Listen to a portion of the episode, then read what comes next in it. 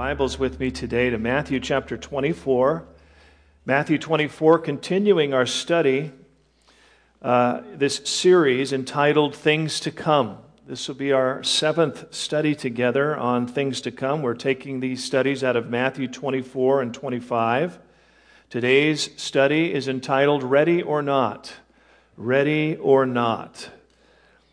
As you're there in Matthew, let me remind you of 1 John chapter 3 verse 2. Beloved, now we are children of God, and it has not yet been revealed what we shall be.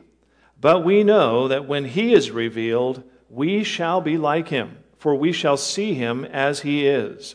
And everyone who has this hope in him purifies himself just as he is pure this hope of Christ's return and seeing him face to face and the fuller revelation of him to our lives has a purifying and a refining influence.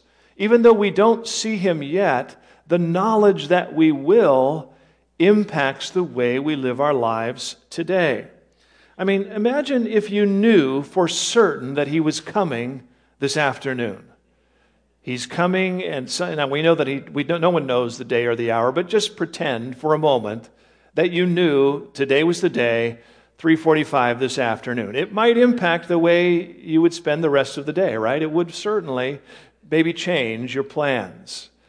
Well, the same thing would be true as if you believed in your heart that he's not returning anytime soon. In fact, you know, probably not in my lifetime, maybe you know, generations from now. Uh, he's, it's been so long, he's probably not coming back, and I really don't, don't think much about it. Well, that too has an impact on the way that you live your life. You're not really ready or watchful because you just don't believe that that's really something that would happen. So the scriptures tell us to be ready, to be watchful. We're encouraged not to live as though it'll never happen in our lifetime. Now, we're not encouraged to live predicting and you know trying to calculate his return but we are called to be watchful ready and faithful. And i believe that's what today's study encourages us. Uh, we're studying through matthew 24 and 25 as you know this is the Olivet Discourse, Jesus teaching on the Mount of Olives. He's answering the disciples' questions about future events. He's giving a prophetic a view of the future. He speaks of what we believe is a general flow of history between his first and second coming. But we also see some very specific details of the time we've identified as the tribulation and also his visible physical return to the earth.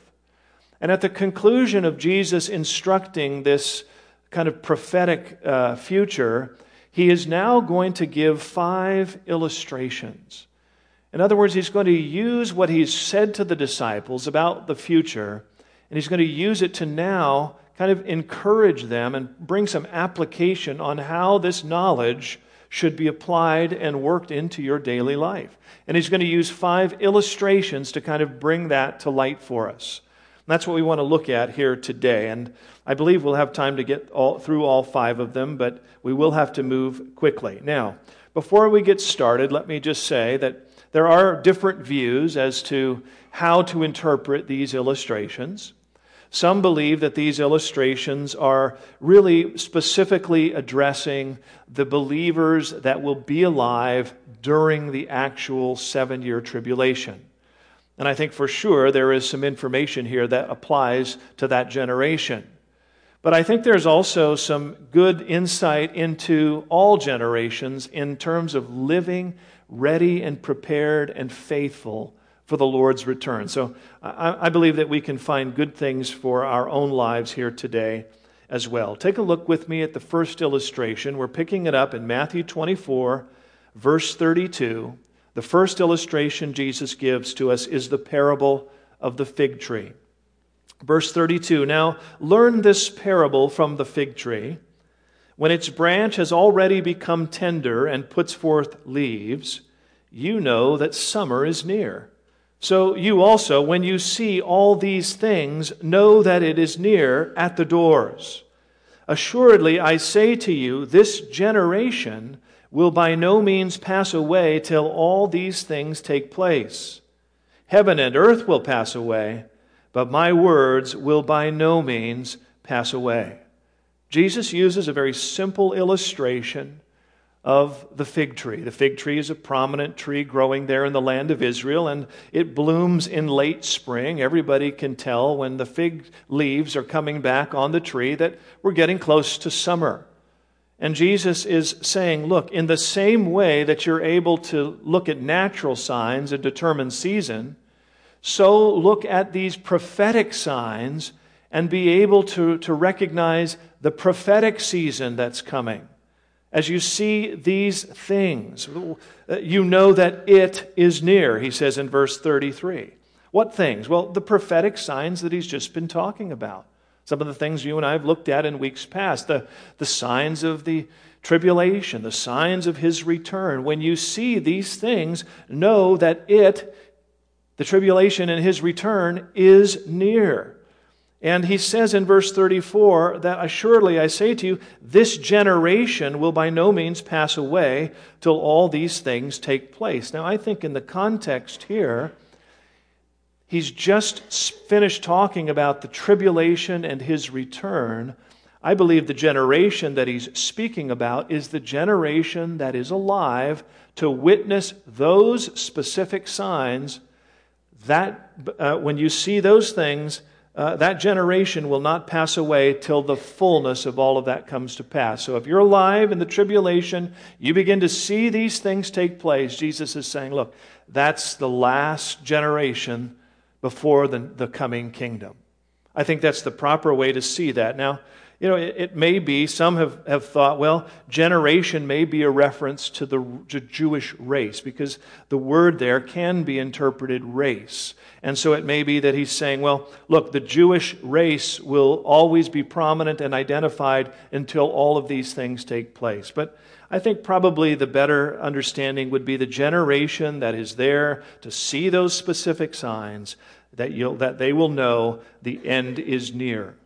But he says this in verse 35 Heaven and earth will pass away, but my words will by no means pass away.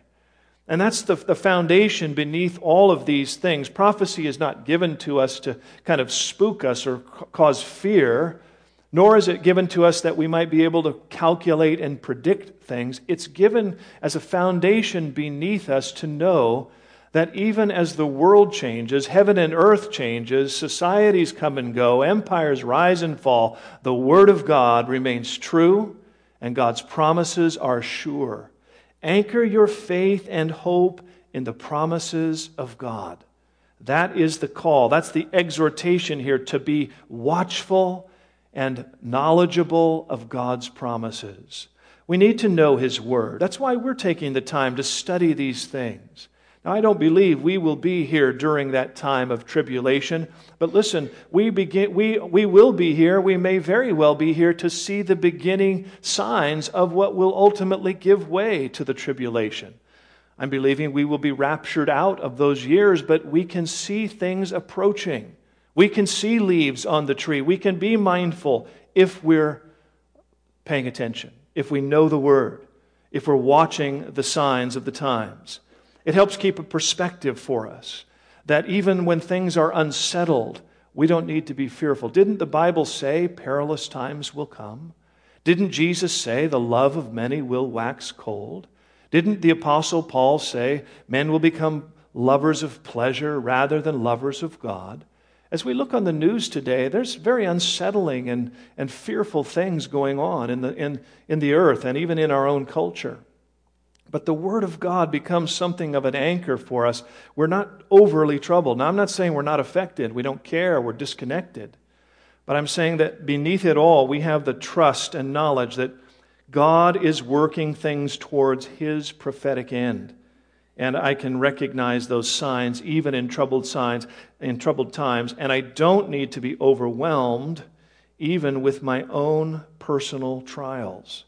I can be assured that you know what? God has a plan and a future for me that will include delivering me even from these current trials that I'm going through. As we study these prophetic uh, images of the future, my hope is that it will give us that confidence in the Word of God. Keep your faith and hope anchored in Him and His promise. Let's look at the second illustration the days of Noah. The days of Noah. Pick it up with me, verse 36. But of that day and hour no one knows, not even the angels of heaven, but my Father only. But as the days of Noah were, so also will the coming of the Son of Man be. For as in the days before the flood, they were eating and drinking, marrying and giving in marriage, until the day that Noah entered the ark, and did not know until the flood came and took them all away, so also will the coming of the Son of Man be. Then two men will be in the field, one will be taken and the other left. Two women will be grinding at the mill, one will be taken and the other left. Watch therefore for you do not know what hour your Lord is coming. But know this that if the master of the house had known what hour the thief would come, he would have watched and not allowed his house to be broken into. Therefore, you also be ready, for the Son of Man is coming at an hour you do not expect. The main idea here is that God is not giving the day and hour to man. We do not know the specific day and hour of his return. Now, I do believe this is speaking to that generation that will be alive during that time of tribulation. But this certainly, these truths would apply to us as the church awaiting his return for the church to rapture us to be with him. We don't know the day and the hour. And, and Jesus compares it to the days of Noah. They did not know that the flood, the day of judgment, was coming. Now, it's not because they had never been told. The Bible tells us that Noah was a preacher of righteousness. And of course, they saw him building the ark for many years. They had witness, but in their hearts and minds, they really didn't believe that it was coming in their time. They really didn't believe that they were headed for any kind of judgment. And so they continued just to be busy and preoccupied with the pursuits of their own lives. Now, Jesus says, you know, that they were given in marriage and that they were, you know, just living their lives. These are not evil things. Jesus himself uh, went to weddings. Jesus himself gathered eating and drinking with those of his generation. So the, it, it's not a condemnation about living your life, it's about living your life with the perspective that Jesus is coming. Don't become so caught up in life that you fail to, to recognize that Jesus has made some promises about his return that should affect the way you're living your life. He was warning against not being ready for his return. In the, in the flood, of course, it came and it took away those that were judged but Noah and his family were spared, and they remained to continue to inhabit the earth. And in a similar fashion, when Christ returns, as we saw in recent weeks, we believe that there will be a separating, a judgment. And those that will be taken away into judgment, but others will remain and enter into his millennial future kingdom on the earth. So one will be taken, one will remain. Another will be taken, another will remain. Jesus is talking about that event, similar to the way things happened in the days of Noah. He elaborates a little bit more, saying, had, had the homeowner been aware that his house was going to be broken into, he would have prepared. Right? The, the time to, to install the alarm system is before the break in, not after. So many of us wait until it's too late, and then, oh gosh, we're not, we weren't ready for that. Jesus is talking about readiness, living your life ready for his return. Not talking about removing yourself from life at all, but living your life in that place. Life gets busy, doesn't it? You know, my, my week was, was very busy, and, and what happens sometimes as a pastor, I I get to see different moments in people's lives that are very, you know, significant. Monday, I, I was at a officiated a, a, funeral service, a memorial service for a family here in our church. Now, it's a significant time. And, and so life is going on. People are being born, people are, are dying. Uh, I, my wife and I had opportunity to go up uh, to Northern California. We had a, a, a nephew and a niece graduating from high school. So this is a season for graduation. So we were up there celebrating gradu- graduation. This is Memorial Weekend. I, I have opportunity to be uh, ministering on a Memorial Day uh, event come this Tuesday. Saturday, I'll be officiating a wedding. I mean, life is just going on, isn't it? But as we live these events, as we go through these milestones, we don't want to forget that Christ is coming. God, God has, uh, has given us promise about his plans for the future. I was especially blessed uh, at, at the high school graduation I attended this past week. You know, graduations are kind of, you know, really celebration moments, right? A real coming of age for, for the high schooler that's graduating into either the workplace or the next chapter of, of, of education. It's such a milestone. And I was very blessed. Uh, we're, we're fortunate. Uh, my, my niece and nephew, both really solid Christian kids, kids, adults now. Um, but I, I got to say that my nephew really blessed me personally. Uh, you know, he, he, he was graduating there, and the first thing he came up after graduation, he saw me and my wife there and gave us a hug, and he said, Oh, Uncle Rich, I wanted to tell you, I really would like for you to baptize me before I start college. If there's any way this summer I either come down there or you come up here, I just want you to baptize me. And it just so blessed my heart. Here's this young man. He's, a, he's an athlete, a great kid. He's going to play uh, ball for a junior college up there. Uh, but on his mind is being spiritually ready for the next chapter in his life. And I think that captures what Jesus is trying to encourage here. Look, you're going to live life. You should live life. But don't live it so disconnected from the future spiritual realities that you just get caught up and you miss really the things that God has for you to prepare yourself for what He has ultimately for all of us eternally. Let's look at the third illustration together the illustration of two servants. Two servants that are identified for us beginning in verse 45. Who then is a faithful and wise servant? Whom his master made ruler over his household to give them food in due season. Blessed is that servant whom his master, when he comes, will find so doing. Assuredly, I say to you that he will make him ruler over all his goods. But if that evil servant says in his heart, My master is delaying his coming, and begins to beat his fellow servants and to eat and drink with the drunkards, the master of that servant will come on a day when he is not looking for him, at an, an hour that he is not aware of, and will cut him in two and appoint him his portion with the hypocrites. There shall be weeping and gnashing of teeth. Two servants are contrasted in this illustration.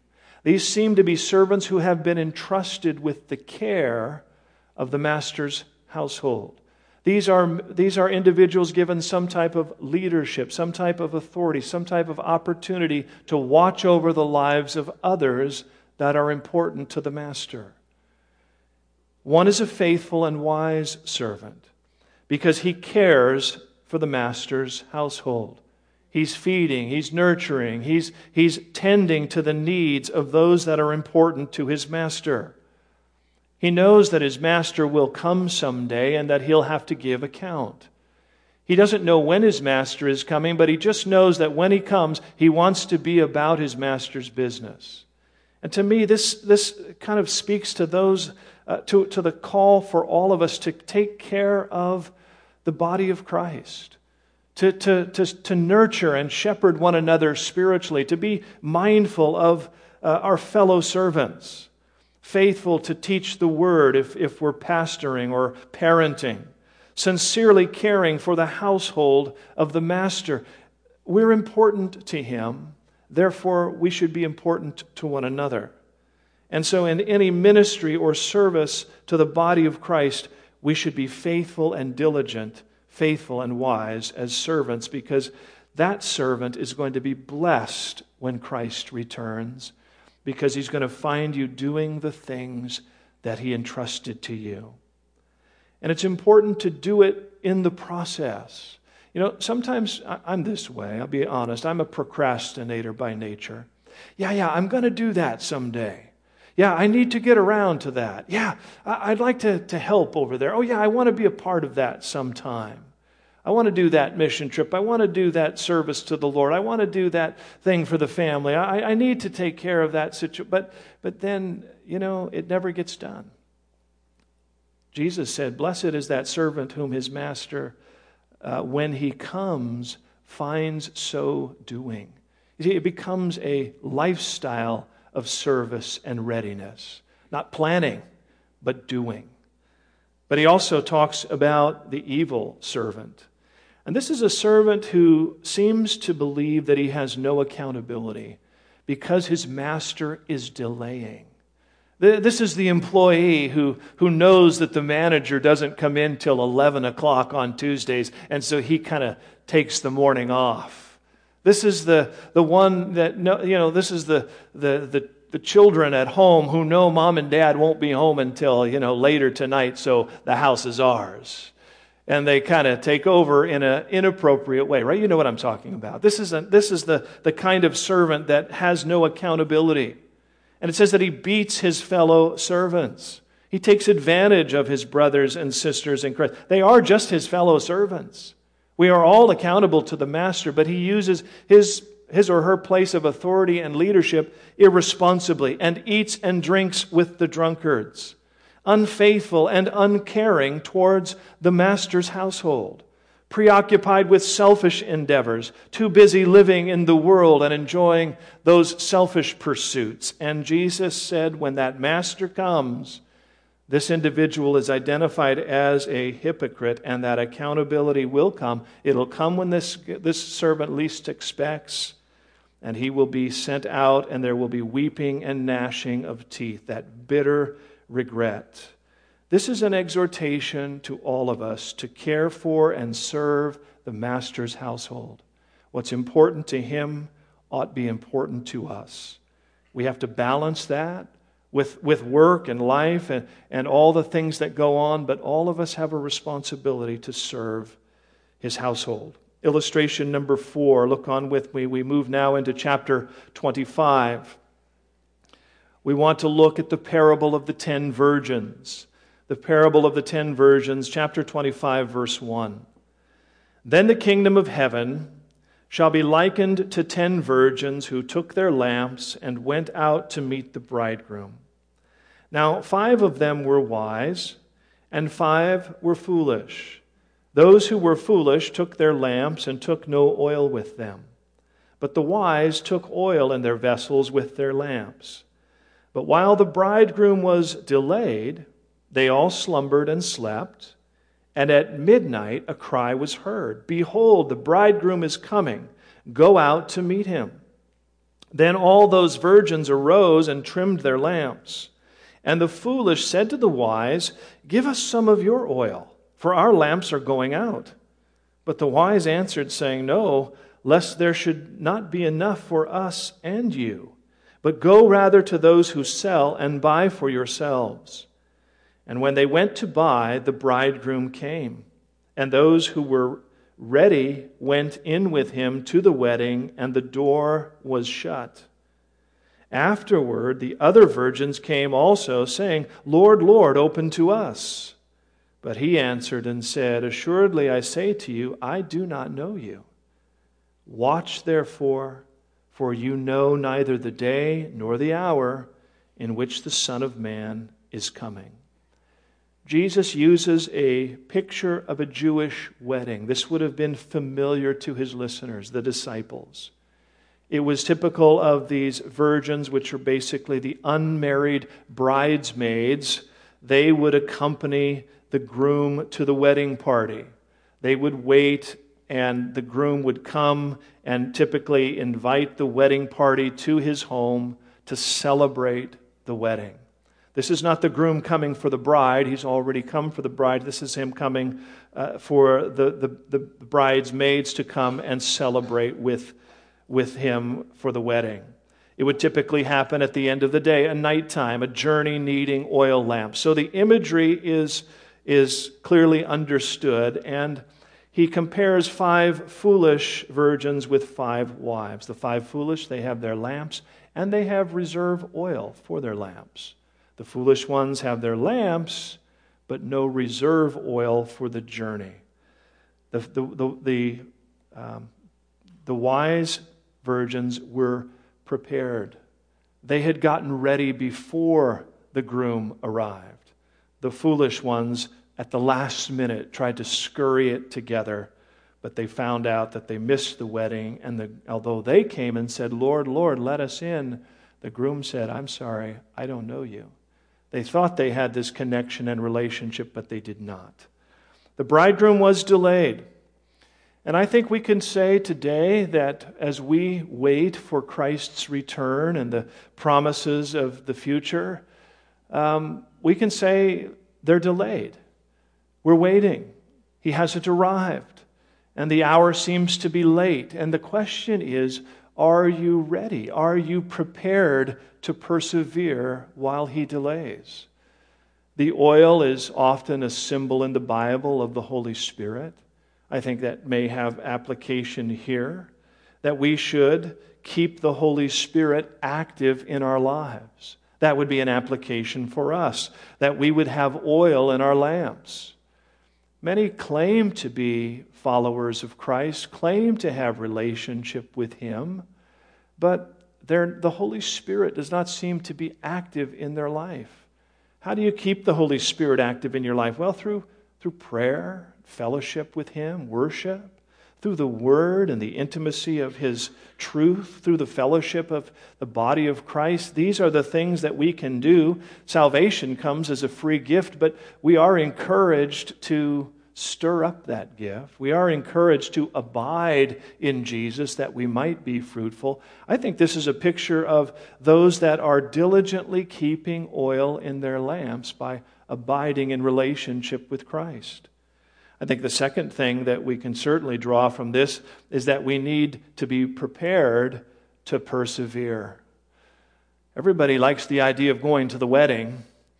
You know, let's celebrate, let's enjoy what the, the groom has for us, but not everyone wants to wait for his delay. Not everyone is willing to endure for the Lord's timing and the Lord's will and purpose. And I think this would speak to those believers that seem sincere, but not really willing to endure any hardship for their faith, not really uh, willing to wait on God's timing and on God's uh, plan and purpose. They like the idea of the wedding, but they don't want to have to wait for the groom. They don't want to have to wait on the Lord. They don't want to be submitted to the lordship of Jesus Christ. I think we should be prepared to persevere. When Paul the Apostle was called, he was told what great things he must suffer for the Lord Jesus' sake. That's a, that's a pretty tough calling.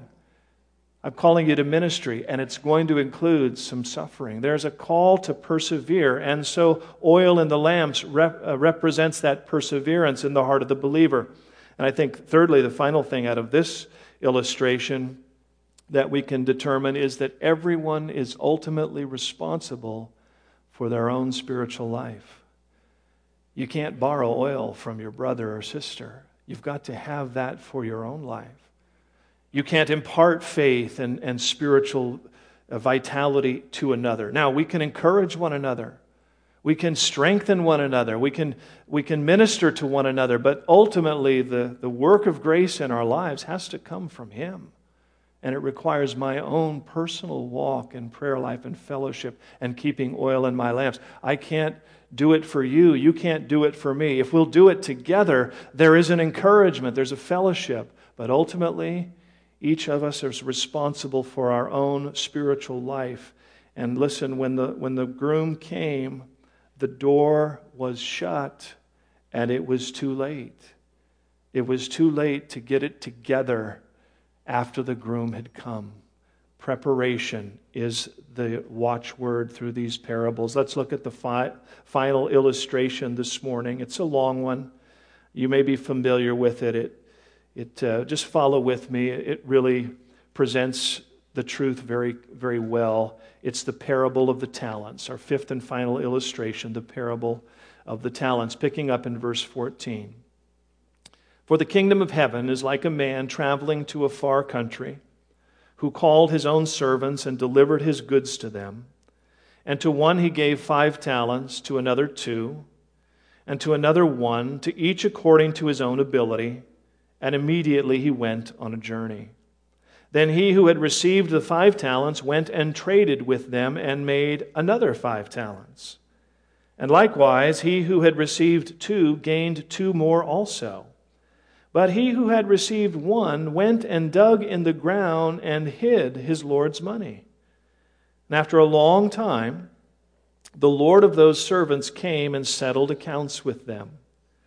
And so he who had received five talents came and brought five other talents, saying, Lord, you delivered to me five talents. Look, I have gained five more talents besides them. His Lord said to him, Well done, good and faithful servant. You were faithful over a few things. I will make you ruler over many things. Enter into the joy of your Lord. But those are the words we all long to hear, aren't they? Verse 22 He also who had received two talents came and said, Lord, you delivered to me two talents. Look, I have gained two more talents besides them.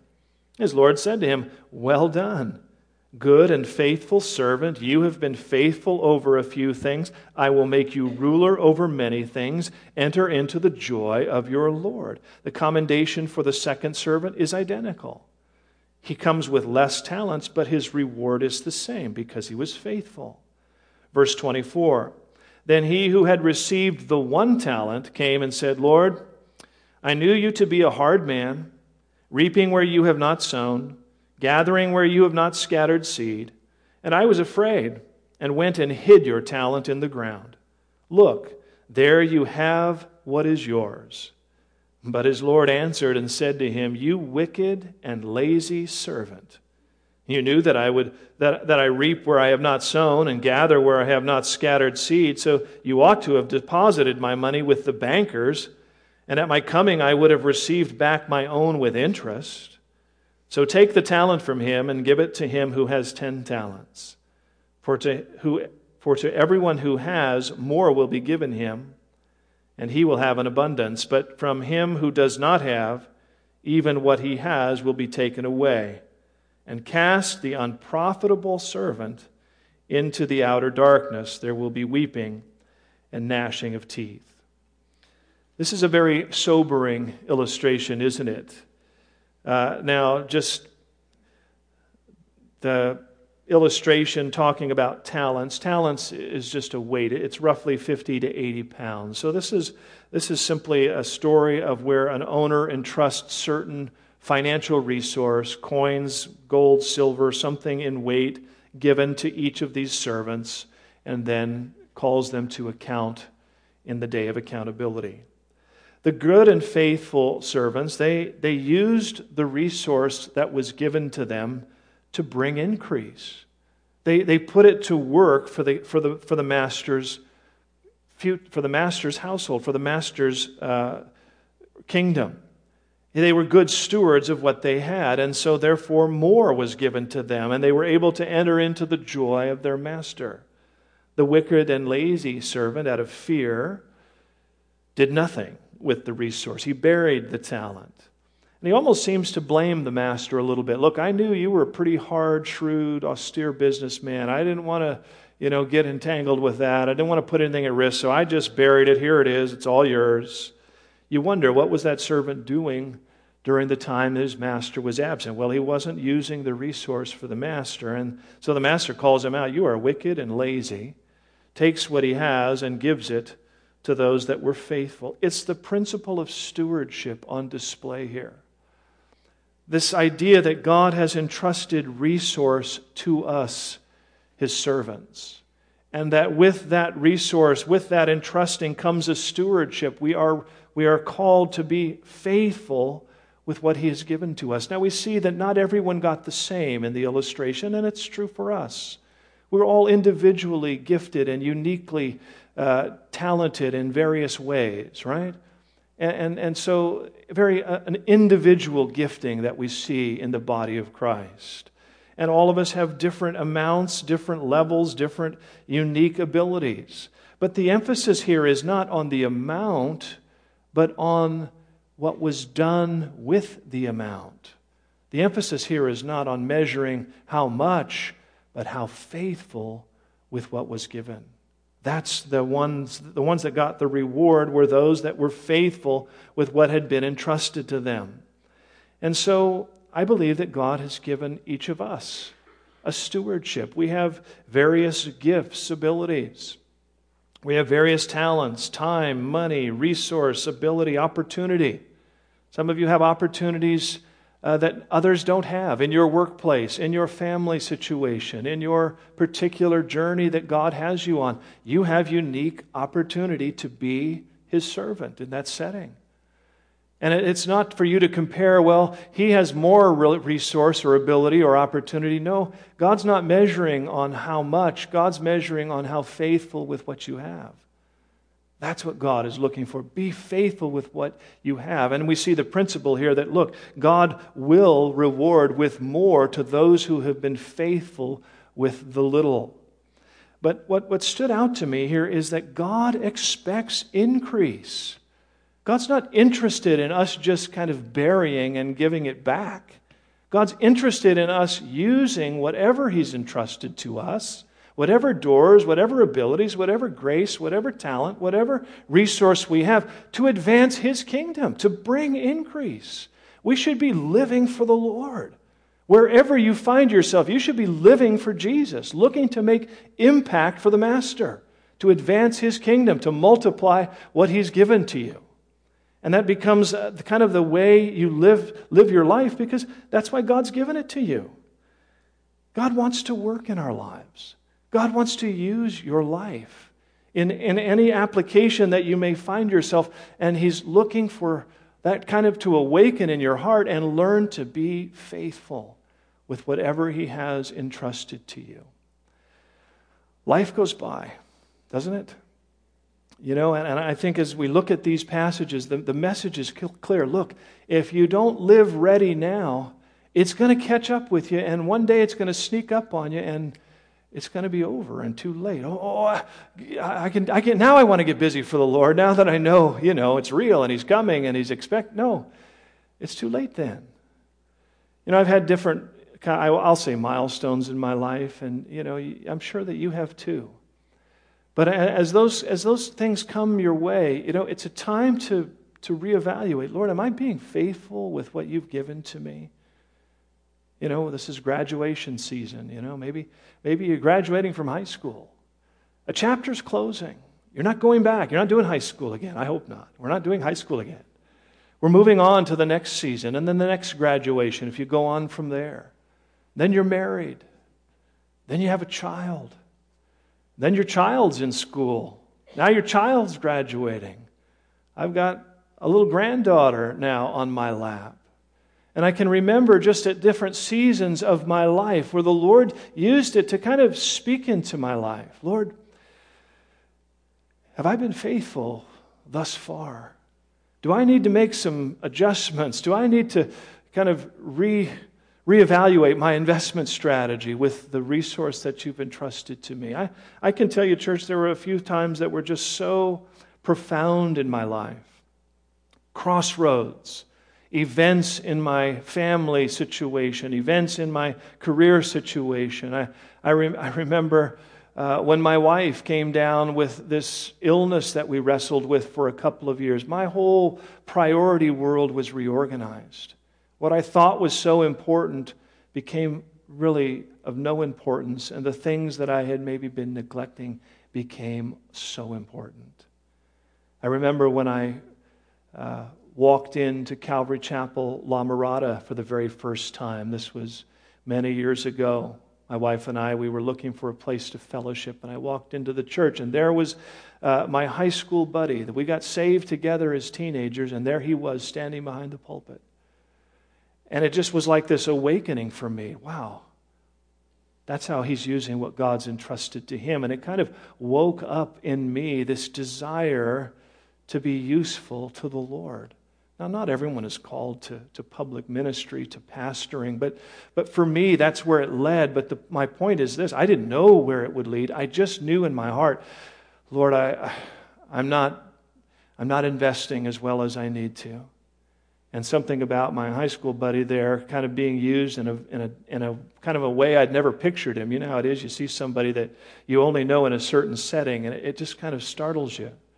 And the Lord used it to kind of stir in me this stewardship, wanting to be faithful. I want to encourage you today. It's not too late. The Master has delayed his coming, but he is coming.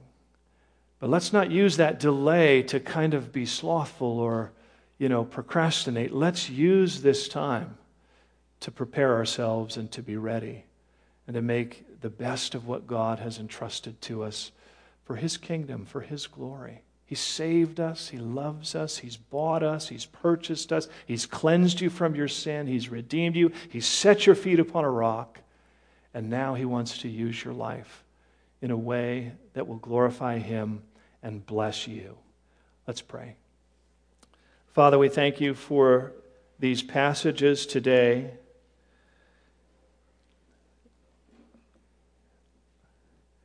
Jesus, all of this prophetic voice that you've given to us in the Gospel of Matthew, chapters 24 and 25, it comes with a sense of application today. You, you tell us something of what's coming, but then you tell us how to use it. To use it to prepare and be ready and watchful and faithful. And so, God, I pray that that would stir in our hearts today. Lord, not from a sense of guilt or condemnation, but rather as an opportunity, an inspiration. It's not too late. Lord, you may be speaking to hearts right now that you want to use their lives in ways that they've not even dreamed of, and you're calling them today to awaken to this potential, not in and of themselves, but in you and what you want to entrust to them. I pray, God, that you would you, that those things would find faithful hearts today to respond. And as we prepare here today to partake of the Lord's table, I'm going to ask the ushers to come forward and our musicians to prepare. And just before we partake of the elements, I, I do want to give an opportunity for anyone here today that may need to respond to the Lord. So I'm thinking of those of you that, that may need to come to faith in Christ. You may be here today and you don't have a relationship with the Lord, and I'd love to pray for you. But I'm also thinking of those that, that may need to just kind of reset their spiritual lives. If you're here today and the Lord is speaking to you about just the stewardship of your life, and, and, and you recognize that, that you're not investing wisely, maybe, you're, maybe you've got some resource that you've buried. Maybe you've been so distracted, preoccupied with life and its cares and its pursuits that you're just not mindful of things of the kingdom. But God is awakening something in your heart today. And you just want to acknowledge, you just want to acknowledge, Lord, I hear you. And my heart is open to respond to you. I'd like to pray for you. I'm going to ask you if that's you, if you want to, maybe you're here and you want to come to Christ, include you in this prayer. Maybe you're here and you just want to give all once again back to Christ. I'm going to ask you to raise your hand and I'm going to pray for you. Well, not a lot of hands today. Amen. Amen. God loves you. Anyone else? I'm going to pray for this group and then we're going to partake of communion, the Lord's table. Anybody else today? All right, quite a few. Let's pray. Father, we thank you for your word to our hearts today. Time just slips by, Lord. We find ourselves today kind of being called to stewardship. That's my sense, Lord. That's my sense of what you're ministering in many hearts here this, this, this day. Lord, stewardship first and foremost begins with salvation. We have nothing to be faithful with until we've come to the faithful one, the one who died for us and rose again for our sin. And so, for the hearts that may be here today just needing to receive Christ, Lord, I pray that you would just meet them and that they would just be honest and sincere. Jesus, forgive me. Come into my life. I want to live for you. But my sense, Lord, is many hearts here today just really needing to kind of realign and maybe reset some priorities and, and recommit their heart to say, Lord, I, I've been distracted. I've gotten off course. I, I mean well, but Lord, I just, just not where I know you want me to be. I'm not walking in the things I believe you've called me to walk in. And today, Lord, I'm asking you to have your way in my heart and to reset, Lord. I can't do it all at once in a moment, but Lord, today, may it be the beginning of a new course for those responding today, Lord, a new course of faithfulness of being about the Master's business so that when He comes, He finds us doing those things He's called us to do. I pray that by your grace, Lord, you will begin to navigate our course to that place. We ask it all in Jesus' name. Amen.